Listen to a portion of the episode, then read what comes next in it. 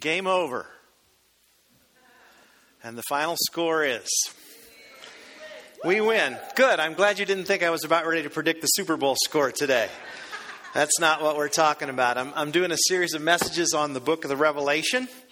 And, um, you know, while no one knows the hour of Christ's return, in football terms, I think it's safe to say that uh, Madonna's already performed, okay? We've already seen the halftime show. Um, is it the fourth quarter, Pastor Kent? I don't know. Could be.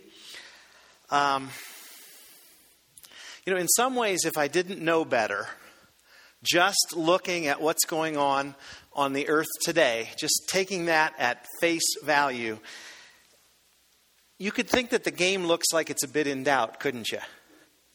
I mean, honestly, couldn't you? Just looking at what's happening in the world today, you could, if you didn't know better, you could think, man, I, I don't know who wins. I, I wonder what the final score really is going to be. A lot of bad things going on on planet Earth these days, right? There really is. In some ways, it looks like the good guys are behind. But as that great theologian Yogi Berra once said, it ain't over till it's over. Okay? And we have to keep that in mind. I'm so thankful for the, the, the theme, the tone of worship today. And uh, we've got a word that we're going to share near the end of my message today that really gives context to what we need to remember. And that is no matter how ugly, crazy, evil, wicked, awful it seems to be here on this planet, the game is never in doubt. God never usurps control, sovereignty, goodness in the midst of the chaos that we're seeing. Oh, and oh, by the way, in football terms, the playing field is a mess, isn't it? I mean, from the seven seals that have been broken and the seven trumpets that have been blown, there's a mixture of natural consequences due to sin and God's judgment that comes on this earth because of sin. I've said it's hard to draw real fine, clear lines in some of this. You don't know when it's just the natural consequence of mankind's sinfulness that brings some of this stuff to the planet, or when it's the, the clear judgment of God because of sin. And it's not important that we can draw clear, perfect lines to know what's what. This is not a puzzle to be figured out. This book is not a puzzle to solve, right? It's a book of hope. It's a book of an encouragement. It's a book to remind us that when the game is over and the final score is tabulated and settled, we win. Okay? That's what we have to keep in mind, especially as we're, as we're plowing through this particular portion and section of where we find ourselves. We always can and should fall back to this truth God is sovereign and God is good.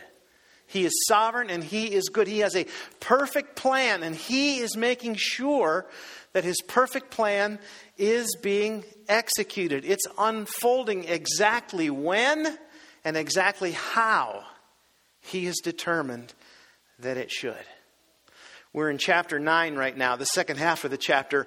Uh, actually, one line is real clear. When I said earlier, you know, it's a little fuzzy sometimes to know what's natural consequence and what's judgment.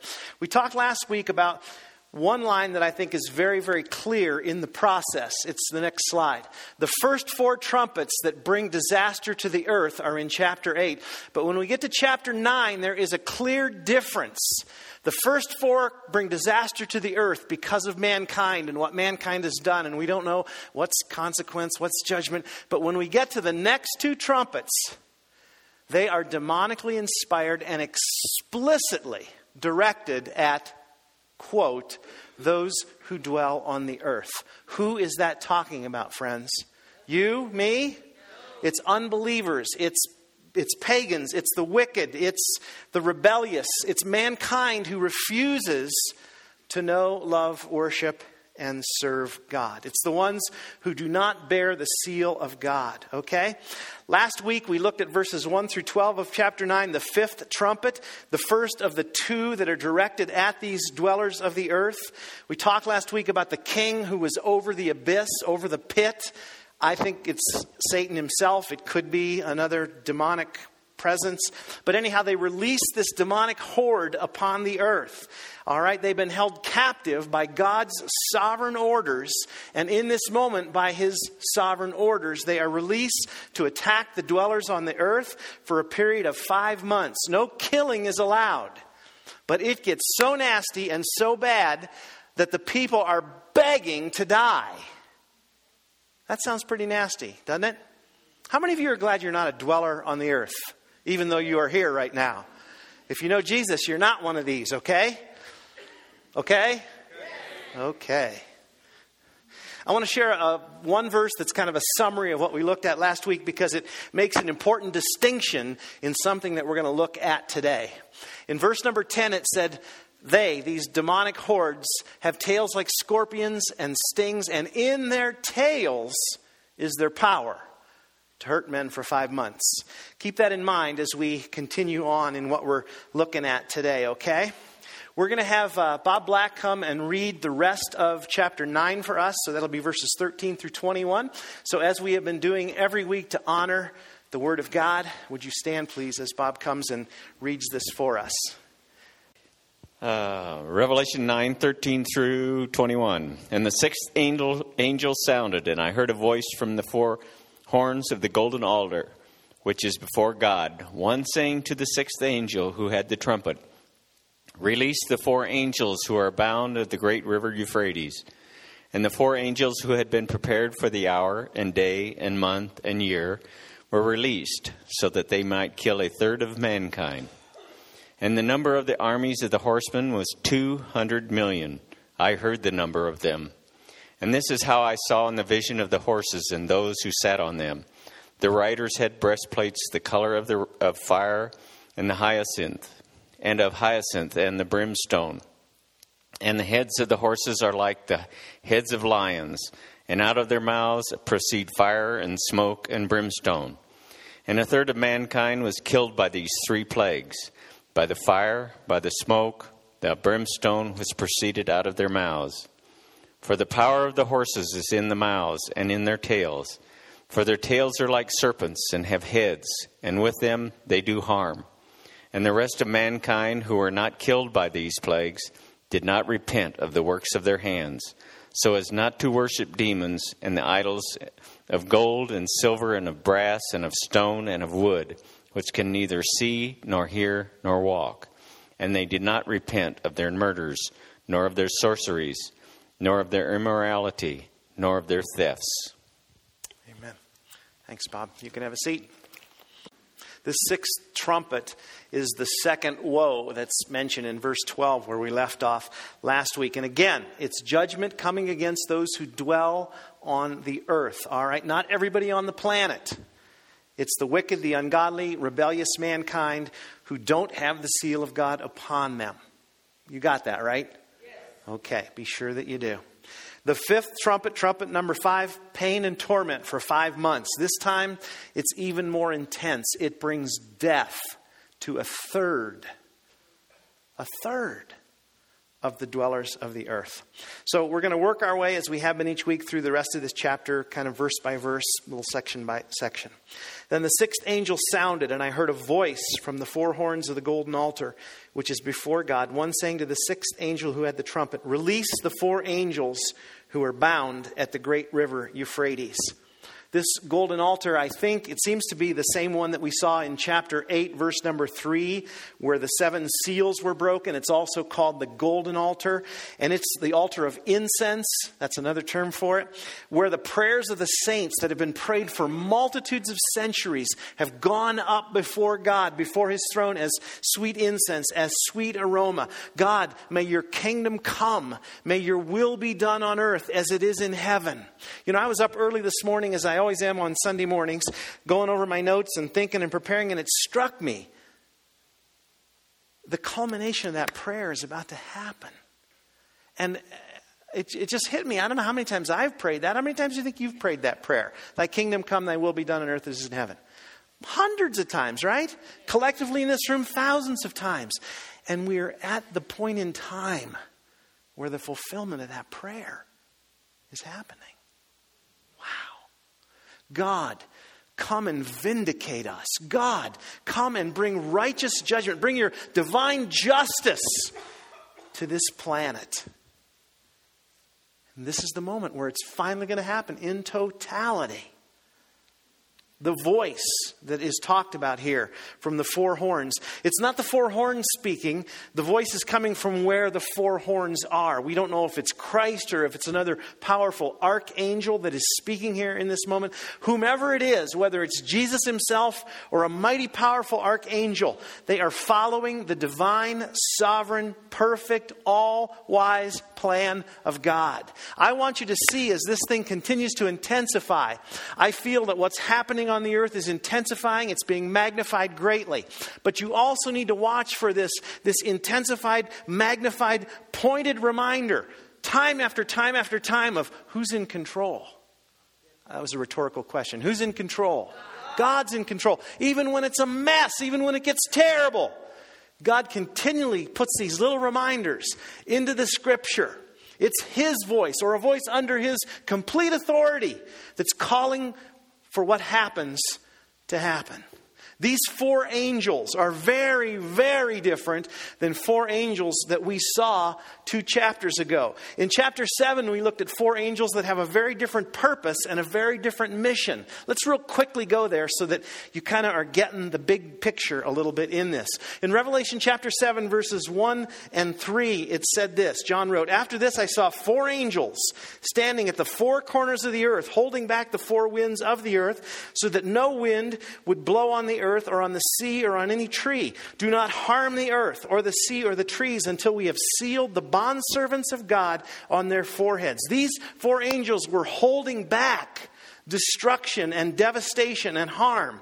They were used to help preserve the saints of God until the time had come, until the fullness of time had come. That's a far cry from the four we just read about in chapter 9. These four angels aren't at the four corners, they're bound at the river Euphrates. Do you know where the river Euphrates is? It's Baghdad, it's Babylon. It, it is Baghdad today, but it's a picture of Babylon. Do you know what Babylon is? Babylon is the picture, the archetype, the anti God kingdom. It's everything wicked, evil that is raised up against the kingdom of God and the kingdom of God going forward. So these four are a very different four in terms of these angels. Babylon is the corrupt, ungodly world and all of its systems, plans, and purposes, all of its ways of thinking that are anti God, anti Christ.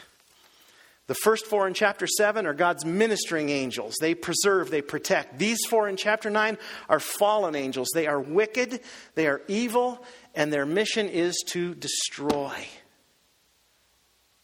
But again, think bigger picture. Is it the devil who releases these four to do their destruction? Who releases them to do this?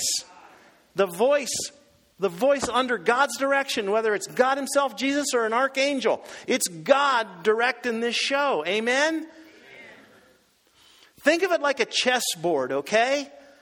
God is not sitting across the chessboard from the devil, and they're not taking turns making their moves. There's only one player in this chess game. Who is it? And who's moving all the pieces? God. The devil at best is the king or the queen on the board. Do you know how important it is to realize that? This is not two equal powers vying for who's going to win, which kingdom is going to win out. God moves every piece on the board. And at best, the devil is the king or the queen. I'm letting that soak in for a minute because there are times when we look at what's going on in the world and we just think, oh my gosh, what's happening? Nothing is happening apart from God's sovereign control and purpose, folks. Nothing. You know, in high level chess matches, I don't follow chess or play chess, but I, I, know enough to know that when you get up to the, the grand champions and the masters playing for the world title, in a series of matches, they have to win so many, but a lot of the matches end in a draw, right? Not in this case. There's no draws in this one. We win. We win because God wins, and we're on His side. Okay, everybody take a deep breath because it's about to get really intense, okay? Say to yourself, we win, we win. Let me hear you. Okay, good, good. We need to remember that as this scene unfolds, okay? And the four angels who'd been prepared for the hour and day and month and year were released so that they would kill a third of mankind. The number of the armies of the horsemen was 200 million. I heard the number of them. Two key words that I want you to see here prepared and hour. Who is the grand chess master in this game of life that's unfolding before us? It's God, okay? He is the one orchestrating all the events as they are unfolding before our very eyes. Jesus said, No one knows the hour of my return except who? The Father. The Father knows. Christ Himself didn't know. God the Father knows. Do you find it kind of ironic that it says here that these four, even though they're destructive angels, have been prepared for the hour? You see, it's not that God only knows the hour that Jesus returns, He knows the hour that everything is going to unfold in this plan of His, good or bad. Nothing catches Him by surprise. He's got it down to the hour. I think it means by the second, okay? It's not that it's only to the hour, it's down to every final detail. These four angels are released to kill a third of mankind. You know, early in, in the story, we saw the destruction that came upon the earth from the earthquakes and the volcanoes and all those eruptions and the falling stars or meteors, whatever, that happened but in the first couple seals and the first couple trumpets that brought destruction to a fourth plus a third of the earth. Seven twelfths, 58.33% of the earth was destroyed. Now the destruction comes not just to the earth, but to what? To actual people, the dwellers of the earth. And it's, it's the same numbers, folks. The same numbers. Back to Revelation 6. We looked at this earlier when we were talking about the fourth seal being broken. And again, a voice, God's sovereign controlled voice, calls forth these horsemen. They're to come. And to one of them, uh, authority was given over a fourth of the earth to kill with sword, with famine, with pestilence, and with wild beasts of the earth. A fourth were killed in chapter 6, verses 7 and 8. Now we get to chapter 9, verses 15 and 16. And these four angels, these wicked, evil, fallen angels, prepared for this hour, were released so that they would kill a third of mankind. So once again, we have a fourth plus a third, 58 and a third percent of the dwellers of the earth are going to be killed. There's two theories about these, these horsemen, these, these, uh, these armies, okay? One is that it's demonic hordes that are also unleashed from the abyss that we saw a little bit earlier in the story. Another theory is no, they're not demonic beings. They're actual human beings with real horses, but they're demonically motivated. They're demonically inspired, okay? Um, it's a less supernatural option and for some, you know, that's more believable.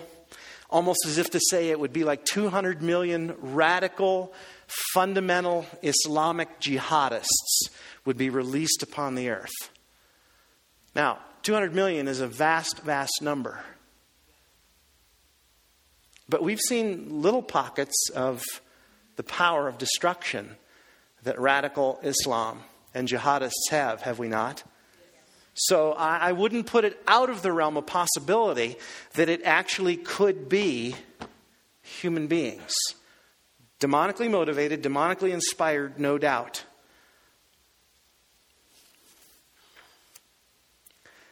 Okay, these angels were prepared to kill a third of mankind. The number of the armies of horsemen was 200 million. In the Greek, that doesn't say 200 million. That, that's a number too big for them to even imagine. What it literally says is twice myriad of myriads. And a myriad is 10,000. So it's two times 10,000 times 10,000. That's how they get 200 million, because that's what the math adds up to. It could be symbolic. Could be a symbolic number because we've seen a lot of symbolic numbers in the text, right? I don't think it is. You know why? Because at the end, John said, I heard the number of them. It's almost as if he's saying, I wouldn't have believed it if I hadn't heard it with my own ears. So I think That's a literal number, not just a symbolic number of how overwhelming the, the teeming masses of either these demonic hordes or these demonically inspired actual people on horseback are going to be. It was funny in my research, I found several scholars who said it's, it's got to be symbolic because there's no way anyone could muster troops in that kind of number. 200 million? Are you kidding me? And yet I found in my research that back in 1965, whether it's absolutely true or not, I don't know, but during the Cold War, communist China bragged of the fact that they had an army of 200 million that they were ready to mobilize in a minute's time, if necessary. So I don't think we should put this out of the realm of possibility, folks, okay? It's possible.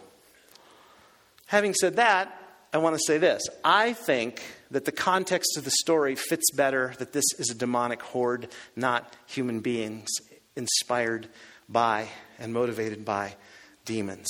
But I can see both possibilities, okay? And I, I wouldn't want to fight over which one of those is accurate or true. They're, they're both possible. I just think the story lends itself a little more to them being demonic spirits, demonic presence. All right, let's keep reading. And this is how I saw the vision of the horses and the riders who sat on them. The riders had breastplates the color of fire and of hyacinth and of brimstone, and heads of the horses were like the heads of lions. And out of their mouths proceeded fire and smoke and brimstone. A third of mankind was killed by these three plagues by the fire, the smoke, and the brimstone, which proceeded out of their mouths. For the power of the horses is in their mouths and in their tails. For their tails are like serpents and have heads, and with them they do harm. I'm not going to spend a lot of time going over every word and every description there, whatever these are, whomever they are. These horses, these riders, they are terrorizing, they are ferocious, and they are destructive. We know that much about them, okay? But see, these beings are different than the last ones we looked at. Their power was only in their tails, and all they could do was bring harm. In this case, the power is coming from their mouths. All right? And they have killing power. They unleash these plagues of fire and smoke and brimstone, and it, it comes from their mouth. I think also, in addition to that, because it talks about their tails, I think we can easily, without reading too much in the story, understand that yes, they have the power to kill, but it's not going to be a quick, fast, painless death. I think it's going to be gruesome. It's going to be torturous in many cases. But when they say, please just kill me, with the fifth trumpet, that wouldn't happen. With the sixth, it's a part of what happens fire and brimstone, sulfur. Those throughout Scripture are consistent pictures of death and destruction and finality. When you read about fire and brimstone, those are the kind of connecting words you see regularly death, destruction, and finality. Fire and brimstone connect scripturally physical death with an eternal, permanent destiny. When we get to chapter 20, you're going to see all these dwellers of the earth and all the demonic hosts and hordes, and Satan himself, along with the Antichrist, the false prophet, are going to wind up in the lake of fire that burns with fire and brimstone, and there is smoke. Okay? So the Bible always connects this, this physical death with an eternal permanent destiny. But as we finish up today, and don't get too excited, I'm not done yet, but we're kind of going around the final corner. I want to talk about this little phrase for the power of the horses is in their mouths. Because I, I believe that there's a secondary purpose that that power possesses beyond just killing people with this fire and brimstone and smoke and bringing physical death and eventually eternal separation to people. Now, what comes out of their mouth doesn't bring the separation, it's their own choices that bring that about, but they are connected. I think there's a secondary purpose a secondary thing that's coming out of their mouths that we need to understand, okay? I don't have time this morning to give you a lot of examples of what I'm talking about, but I want to whet your appetite and I want to give you a couple of them. I believe that the power in the mouths of these demonic beings is not only the power of the plagues to kill. It's very clear, isn't it, that that's a, surely a huge part of what it is? We've just seen that, okay? I believe that the power in their mouths is also a great power to deceive those who dwell on the earth.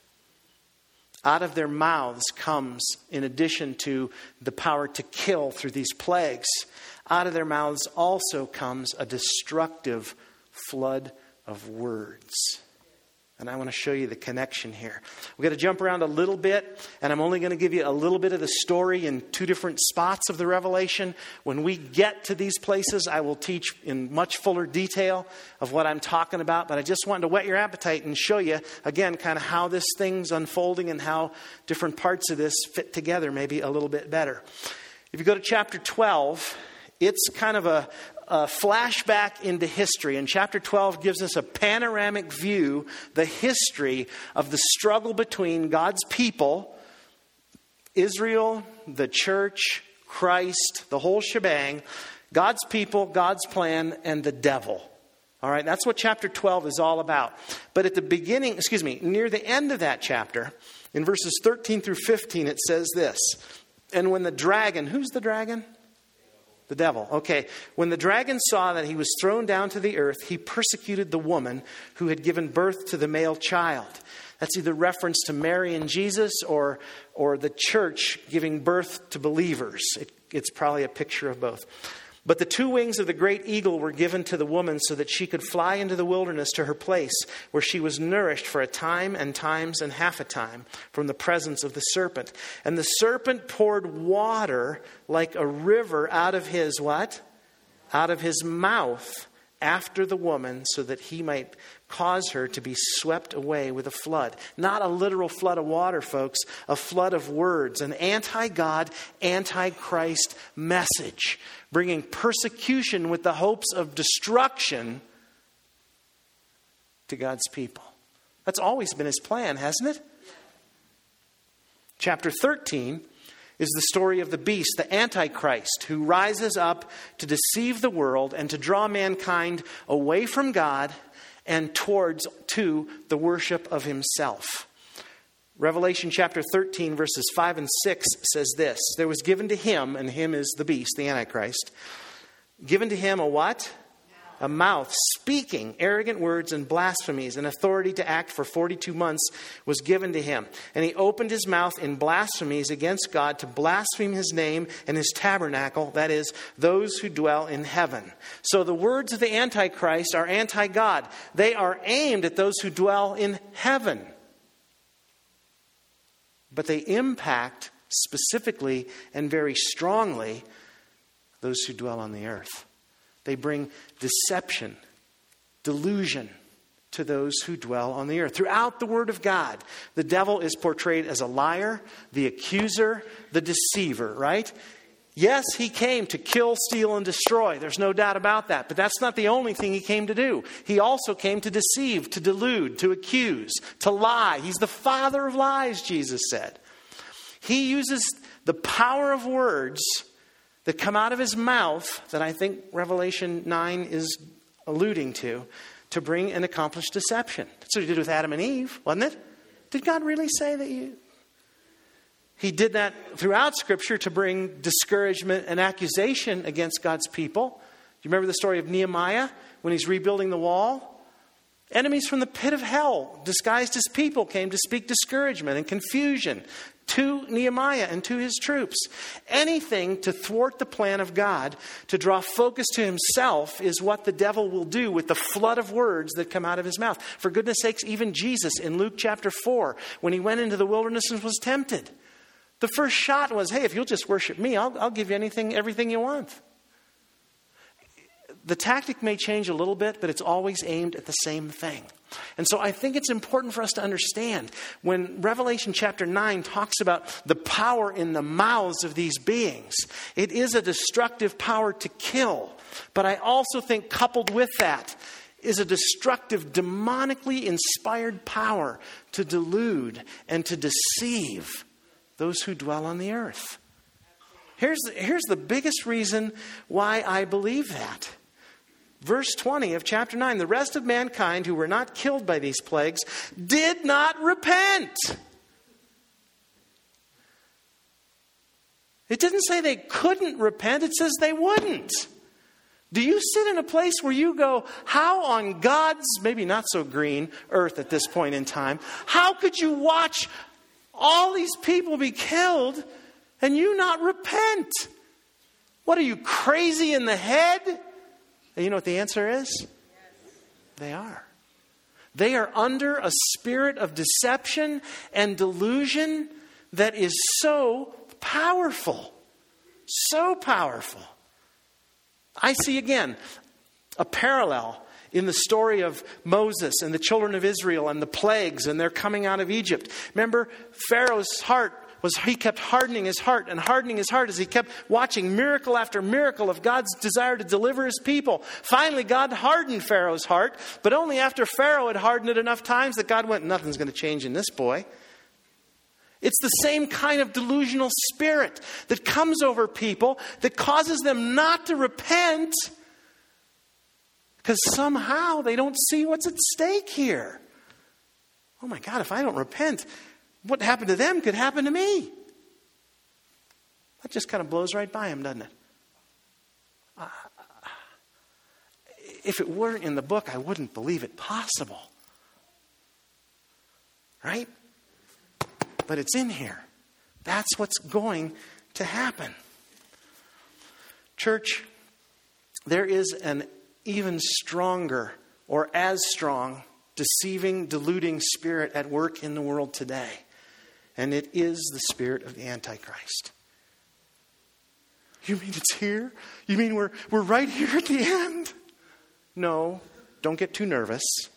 All right? I'm not making predictions as to where we're at in the plot, in the grand scope and scheme of things. But the same guy who wrote and had the revelation, the Apostle John, wrote books right before, well, skip Jude, right before the revelation called 1st, 2nd, and 3rd John. Listen to what he writes. 1 John chapter 2, verses 18 through 20. Children, it is the last hour. Now, again, this was written back in the first century, so there's this sense of the end is any time now. But we've been around 1900 years since this is written, maybe longer than that, but around that amount of time. And so there's a sense of imminence with not yet, all kind of going together. Children, it is the last hour, and just as you heard, the Antichrist is coming. Even now, many Antichrists have appeared. From this we know that it is the last hour. They went out from us. Oh, gosh, so they've had an influence in the church, haven't they? Hmm. But they were not really of us. For if they'd been of us, they would have remained with us. But they went out so that it would be shown that they all are not of us. But you have an anointing from the Holy One, and you all know. In other words, God will give to his people a discerning spirit to know his voice from the voice of the Antichrist.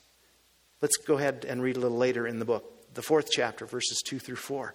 By this you know the Spirit of God. Every spirit that confesses that Jesus Christ has come in the flesh is from God. And every spirit that does not confess Jesus is not from God. This is the spirit of the Antichrist, of which you have heard that it is coming, and now it is already in the world.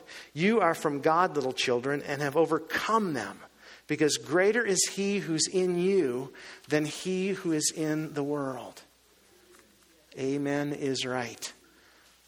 You know, a lot of Christians get all nervous and wonder how is God going to keep us through this time? How are we going to make it? This sounds too evil, too awful, too terrible. How are we going to make it?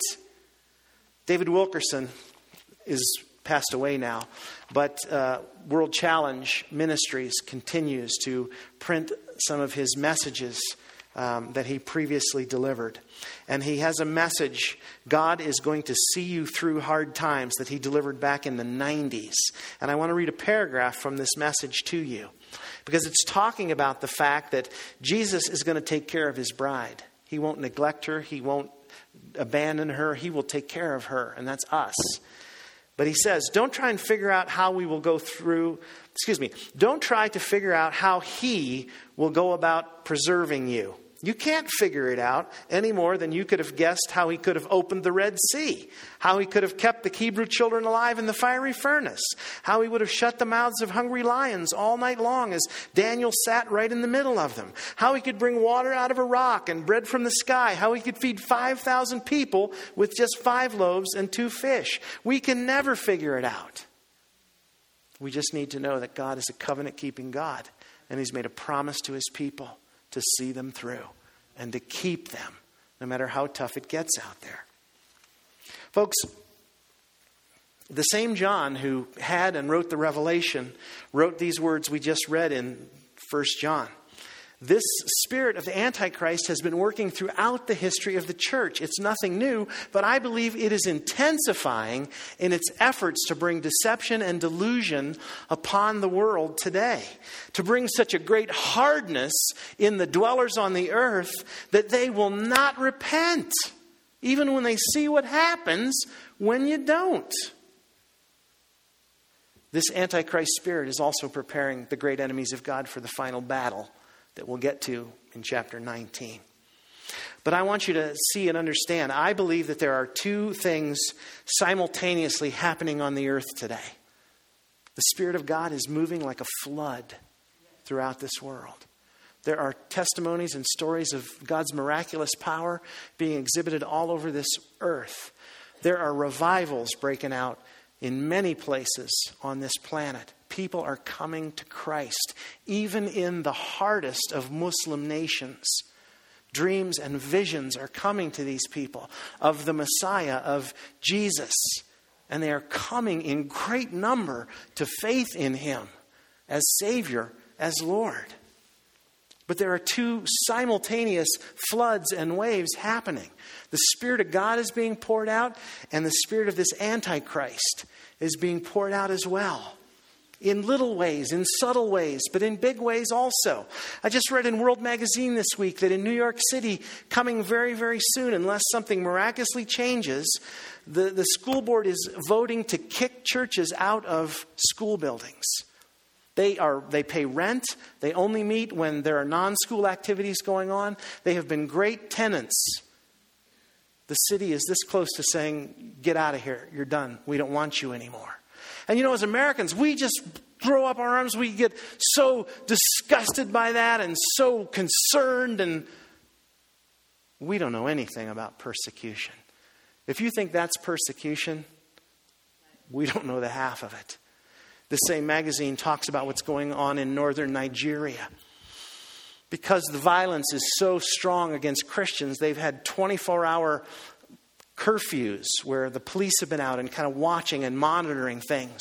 There's an article in here about that curfew being lifted in, in, January 20th or 23rd, something like that. And as a result of that, there have been all kinds of bombings of churches. 200 Christians have been killed by radical Al Qaeda followers to the point where there's a mass exodus of Christians out of the nation of Nigeria.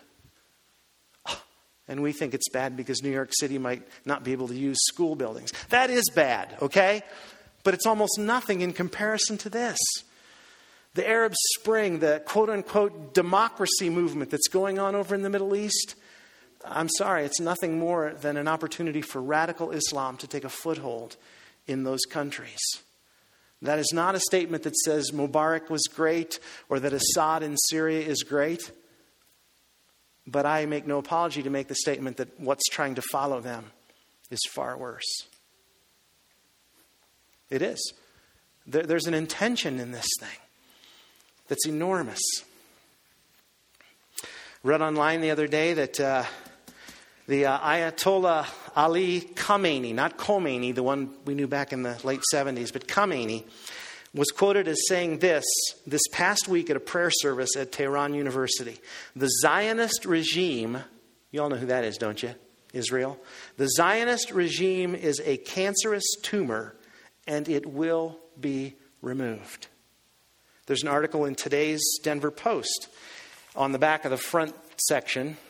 where they always go when they deal with these kind of things, talking about Iran's ground exercises adding to the nuke tensions that exist over there. They've mobilized troops, troops to go on these little training expeditions to prepare for when they plan on shutting down the Strait of Hormuz and the oil flow and when they get their nukes up and about ready to go. They're, they're doing this against um, imaginary, hostile enemy combatants, but it's got two names Israel and the United States. Okay? The president of Iran is committed to ushering in the Mahdi, who they believe is the Messiah who is coming, and part of what he's going to do is exterminate Israel. So they're on this mission to get this done. If that doesn't convince you, this one just blew my mind. Defense Secretary Leon Panetta, our current Secretary of Defense, has said publicly that he believes Israel is going to, not might, but is going to, attack Iran in April, May, or June to stop their nuclear armaments. It's part of why our nation is begging Israel to behave. Folks, can I just say to you that's an antichrist spirit? Because nobody has the courage to stand up and say to Iran, What, what are you doing? You, you, you call them a cancerous tumor and you really do want to eradicate them. You want to, you stop it. You don't hear that. It's Israel, you stop it. What are you, what are you doing? To defend themselves. Pastor, you're getting very political. I hope to be getting very biblical. Okay? That's just a little taste of what's working in the world today, folks. But I want you to know that that same Antichrist spirit is knocking on the door of many churches in this world today. And some of them are letting it in. Whether it's theological belief about Jesus and who he is, and is he really the Savior? Is he really the only way? And on and on and all that go. The things that for centuries have stood as the non negotiables of the Christian faith, suddenly in some places are just kind of up for grabs. And then the moral behaviors, the moral standards that have just absolutely fallen by the wayside in many places that name the name of Christ. That's why I probably sound like a broken record to you. Stay in the Word. Be in the Word. Be sure that you are exposing yourself to sound teaching. Not flashy, but sound, meat and potatoes truth you need to steep yourself in God's Word and be sitting under, whether it's me or listening to people on the radio who are going to give you the sum of God's Word, who are going to be teaching you the truth of what the Scripture says. You need to stay close to Jesus. You need to stay close to His Holy Spirit. You need to be, we need to be people of prayer, not just giving all our requests to God, but we need to develop a listening ear as well. We had a word come forth this morning that I want Rob to come and share, if, if you would please. Because I think when we talk about staying close to the Spirit, we don't only need to stay close to the written Word of God, we need to be people in touch with the Rhema Word of God, what God desires to speak into the context of life and the situations that we find ourselves in today. Amen? This is a great reminder. It, it so goes with what I'm talking about today. So, Rob, if you just kind of in a nutshell share what was given to you. I'd like for all of us to stand. Awesome. Uh, Good. And, and I would invite you to prepare your hearts, for this is where the rubber meets the road, um, in the sense of the Father saying, This is for you. And that's for every person in this room. And because He's the living God, He can do that. And so, go ahead. We're going to finish, finish with an exercise this morning that will help us put into practice that very thing that he said, okay? These are eh, actually the compilation of three words that came during worship, and they are this uh, There's been a shift in the spirit. Uh, and I believe this person said over the last several weeks, things are accelerating. They're happening more quickly like a baby's delivery, the uh, childbirth where the child was stuck and now is moving quickly, more quickly into delivery. And the Father's words, word to us is raise your expectations. Raise your hope in the Lord. This is to Good Shepherd Church as well as to the world. And I have a sense, this is my interpretation now, that this word is because of the Lord's and the Father's pleasure in you as a people, especially as a result of what He saw in your hearts during the fast. This is particularly to the fatherless. His word to you is, You are surrounded in my love. And also, um, it is a praying for re- the refining of the Lord in your life as part of this preparation. The Father wants us to say, Yes, Lord. Yes, Lord. Yes, Lord. And that is between you and Him and all of us and Him. So I've got a couple things we're going to, you can have a seat. I've got a couple things we're going to do that'll help you kind of measure yourself. You know, the book of Second Corinthians, chapter 13, verse number 5, I think it is, says, Examine yourself, test yourself to see if you're in the faith. So it's a great thing once in a while to take stock in our lives and how we're doing, what we're doing, where we find ourselves to kind of see are we walking in God's will for us? I, again, I want to say this. We finished talking about the Antichrist spirit and all that it's doing in the world. That's not our focus. Our focus is on the Holy Spirit and what the Holy Spirit is doing in the world, because greater is He who's in us and who's active in the world than the one that is acting in the world. Amen? So we've got to keep that as our focus, folks. God is the great chess master of this thing we're seeing played out, all right?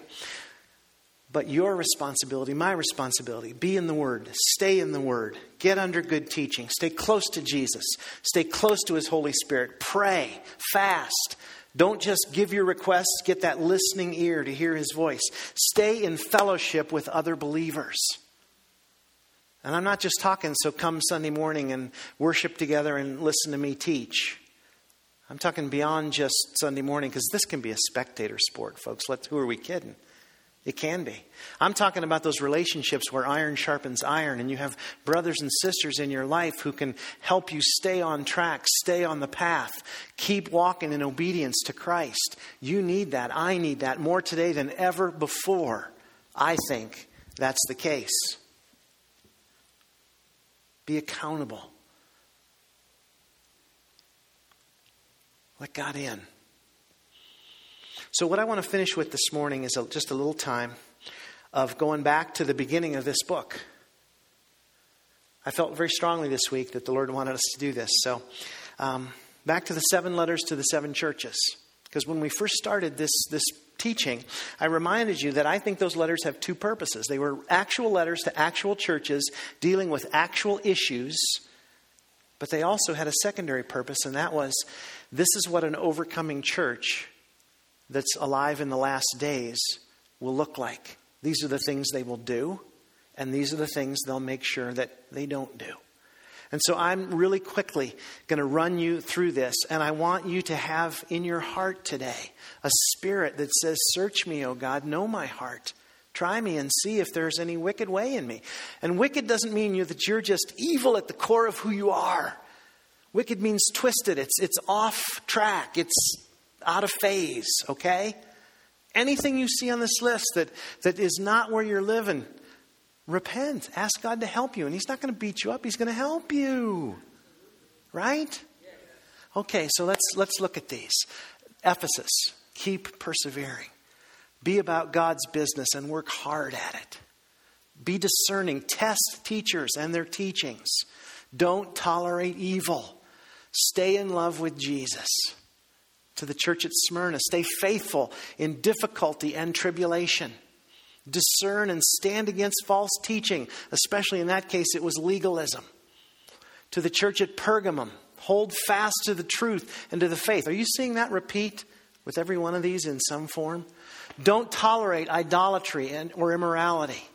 To Thyatira, continue to increase in your love and your faith and your service to the Lord. Don't tolerate Jezebel, sexual sin and rebellion to authority. Hold fast to the faith. To Sardis, wake up, stay alert. To Philadelphia, persevere, keep in the word. Don't deny Jesus. To Laodicea, don't be lukewarm. Know your purpose and live it out wholeheartedly. Don't be self sufficient and self reliant. Stay sensitive to your need for Jesus every day. Open your heart and life to Him every day. So, we're gonna just going to sit here in silence for just a couple of minutes. And, David, if you would, every 10, 15 seconds, roll through those three. And I want to give you a moment just to let God search your heart. And folks, again, this is this is to be an encouragement. As as Rob said, God's refining fire. Those whom he loves, he disciplines. He cares enough about you not to leave you stuck in a place where you're not overcoming, where you're not walking in victory. That's his heart for us. That's the purpose for refinement, the purpose for repentance is that we could experience the seasons of refreshing that he wants to bring to all of our lives. So we're just going to roll through these. And if you want somebody to pray with you or for you anytime during the next three, five minutes, make your way up front. We've got some ministry team people who will join you. When I officially pray and dismiss us, if you just rather come more in a private kind of moment, they'll still be up here or they'll come join you after we're done. But let's just take a few moments and let God search our hearts to give us the grace and the strength to walk as overcomers. Is that his heart for you and me? It is. Come, Holy Spirit. Come and search us to help us. In Jesus' name.